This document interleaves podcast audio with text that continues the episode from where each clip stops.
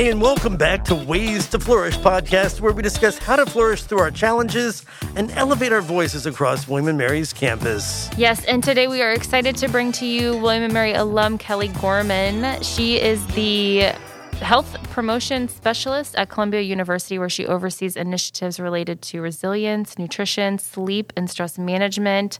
Uh, today, Kelly will be discussing a new approach that Columbia is developing and implementing that is moving away from this nutrition science frame of reference. Kelly, I know you're no longer on campus, so tell us a little bit about yourself.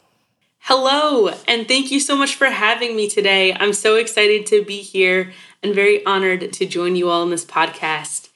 Today, I'm coming to you from New York City, and prior to today, I was a William & Mary alum. So I went to William & Mary for undergrad and was a member of HOPE, health outreach peer educators. That's really where I found my passion and love for public health and health promotion. Working with Eric and Kelly Crace and Sarah Menifee and so many other fantastic folks around campus, I really was able to learn so much about health promotion. And then I actually share two alma maters with Eric because I pursued my master's degree in public health at the London School of Hygiene and Tropical Medicine. That was really cool studying outside of the United States. I had never done that before. So I really got to learn from an education system that is oriented around fundamentally different values than the one that I grew up in and really get that international perspective related to health promotion, related to public health. That definitely informs the way that I do my work now.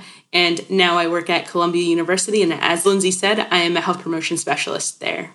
So tell us more about the reasons why this new approach came that you're developing around nutrition. One of the biggest gifts was that we had a clean slate. We recognized that we were at a turning point in our initiatives and we had tried a lot of things in the past. Some of them worked, some of them didn't. And we are at a point where we realized we, we want to try something new. We want to think about how can we build a more comprehensive picture? How can we help students flourish more deeply, but also across so many more dimensions of their well-being? So at the core of our, our why here for developing this is recognizing that particularly related to nutrition science and ways that we've talked about food in the past, there tend to be histories of white supremacy and systems of oppression that have played out that have disproportionately marginalized people who tend to be Black, Indigenous, or people of color. And so, with that, we recognize that if we want to move forward and we really do value inclusion, we need to take some time to understand that history. We need to understand the ways in which that's operated so that we can try to dismantle it when we move forward. The other big part of, of our why is looking at multidimensionality, is looking at how we even talk about well-being right now, which is quite different than it was five years ago and even even 10 years ago. And with that, we we do so much work around promoting the multidimensionality of well-being. Everyone has multiple dimensions of it, and we need to develop relationships with that well-being. Well, when we develop relationships with different parts of our health too and and really set intentionality and behind it we're able to more deeply flourish. So, those two main things of, of really how can we live out our value of inclusion and how can we make sure that any approach we're developing is also reflective of these new trends in the field and best practice? Kelly, so why is nutrition science not inclusive as it stands? Yeah, that's that's the million dollar question, right? And it's such an important one to take time to consider as well in many ways that have been both intentional and unintentional, it's it's caused this harm. So, in one way, the notion of nutrition science has helped to formulate some of the more singular ideals around what an ideal body type is. And in doing so, this relates to other forms of oppression. So, you know, we see racism, we see sizeism, we see ableism, sexism, transphobia. All of these things are kind of the product of having just one body type ideal which this is an unintentional consequence of nutrition science. So, nutrition science in no way promotes that. And we see throughout our society as an unintended consequence is that reality. On a deeper level, when we think and look at it, people have been eating food since people existed on Earth. So that's one other thing to, to consider is that people have different ways of relating with food. At the core of it is that there are so many different ways of knowing about food, and nutrition science is just one of them. So, nutrition science is something that's been developed in Western cultures to kind of break food down to its smallest possible components, its nutrient level. And the idea is that if we can understand food at the smallest possible level of nutrients, then we can modify things, we can impact people's health by just combining nutrients in different ways. And in doing this, we're already putting kind of a Western view and lens to how we're talking about food if we're approaching it at this whole systems level by the nutrient and nutrition science basis. So it's really, really important nutrition science, and, and there's so much to learn from it. And too often we've seen nutrition science as the whole story. And in reality, right now, it needs to be just one part of that equation because there are indigenous communities that have different ways of knowing about food and how, how that relates to your health. There are different cultures all across the globe that we're just not necessarily exposed to. And so, how can we have a center that really values that multiplicity, that really values all of these different ways of knowing about food, so that our students can develop this really deep relationship with food, with their food body relationships, and access these different ways of knowing whenever it's relevant and, and right for them to do so. So, Kelly, if this is not about, you know, kilocalories and macronutrients and things, what is it about? What is this framework you're talking about? Yeah, so so for some it might be about that, and that's okay, and that's the kind of cool thing about it. But what this is really about is building a healthy food body relationship with yourself. And it might sound super simple, and it can be, but it's also more complicated than that. It's recognizing that our relationships with food depend on so many different factors in our lives. It might be dependent on time, it might be dependent on culture, it might be dependent on a whole host of different things. And at the end of the day, our hope is that students can develop an intentional relationship with their food body relationships and find harmony. And then where does nutrition fit into all of this and, and the role of dietitians? Absolutely. So, like I said, that's a really important science that we have, and we have so many great resources.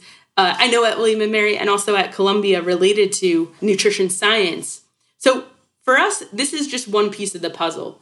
It's a much broader picture, and they play a really, really vital role within that picture. They're just not at the center of it. When we talk about harmony across your food body relationships, so within within your food body relationship, you have multiple dimensions. And then within that, each dimension can can have a healthy expression, but it can also have an unhealthy expression. And so it's taking space to build those skills to recognize when am I having a healthy expression of this dimension what does an unhealthy expression look like and when does that happen? So, for many students, as they work to find that harmony, a dietitian could be a really fantastic resource for them to learn more about the way food interacts with their bodies, if that's related to some of the themes that they're trying to get at when they work out what harmony looks like for them within those multiple dimensions of their food body relationship. So, what does this mean for students who take your workshops? Uh, what have you heard from them? it's been really cool because we've seen that students take different things from this workshop and i think that that kind of speaks to the power of it in some ways one student talked about how they really appreciated that this helped this helped them get to a place where they can have more shame and guilt-free eating we had another student who who talked about they really enjoyed getting to understand when they should eat to enjoy food and when they should eat just for the nutrition of it and then another student talked about how this workshop helped them think about eating to nourish their body and their soul. So ultimately, everyone will get something different out of it. And that's kind of the point. We're trying to build those internal skills for students that can help them more deeply flourish by clarifying what it is that's important to them in there and recognizing how is how is that congruent with your behaviors on on a daily basis and how can we make sure that you're striving for harmony if you're not in harmony right now. And how how do we find harmony with our food body relationship? So with that, there's there's not an easy answer to it. There's a lot of self-reflection that someone needs to do. And with that, we, we like to create peer spaces at Columbia where students can talk to each other. I think learning from other people and how they're navigating their own relationships can be really helpful to learn maybe what what you might try out on your own. A lot of it comes from really kind of courageous self-reflection and and taking the time and space to iron out what are the different dimensions of this relationship that I have in my life? What does it look like when I'm expressing this dimension in a healthy manner? What does it look like when I'm expressing it in a less healthy manner? And once you have that picture painted out in front of you, it's deciding what's what's most right for you to move forward. So, can you talk a little bit about that food body relationship and start to integrate those pieces of multidimensional wellness? Like, what is that food body relationship as it connects to your financial well being, your emotional well being? Can you give us a few examples of that? Absolutely. It was amazing talking with students about all of the different dimensions that they felt in their food body relationship.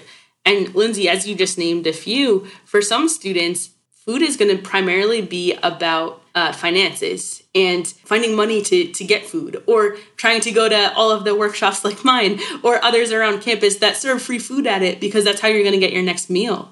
So in many ways, this this allows students who experience food insecurity to connect with conversations around their food body relationship because it's really valid that there's going to be times where your primary driver of what you choose to eat and what you choose not to eat is dependent on on the money that you have available to you.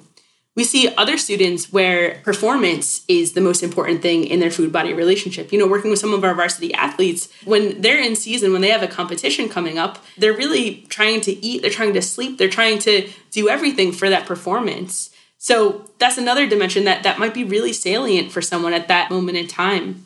And then there are other students who their primary or their most salient dimension of their food body relationship might be driven by their spirituality or their religion. And talking about food in this way allows us to include folks who have all sorts of different identities, but also who have all sorts of different priorities at their life in this moment in time.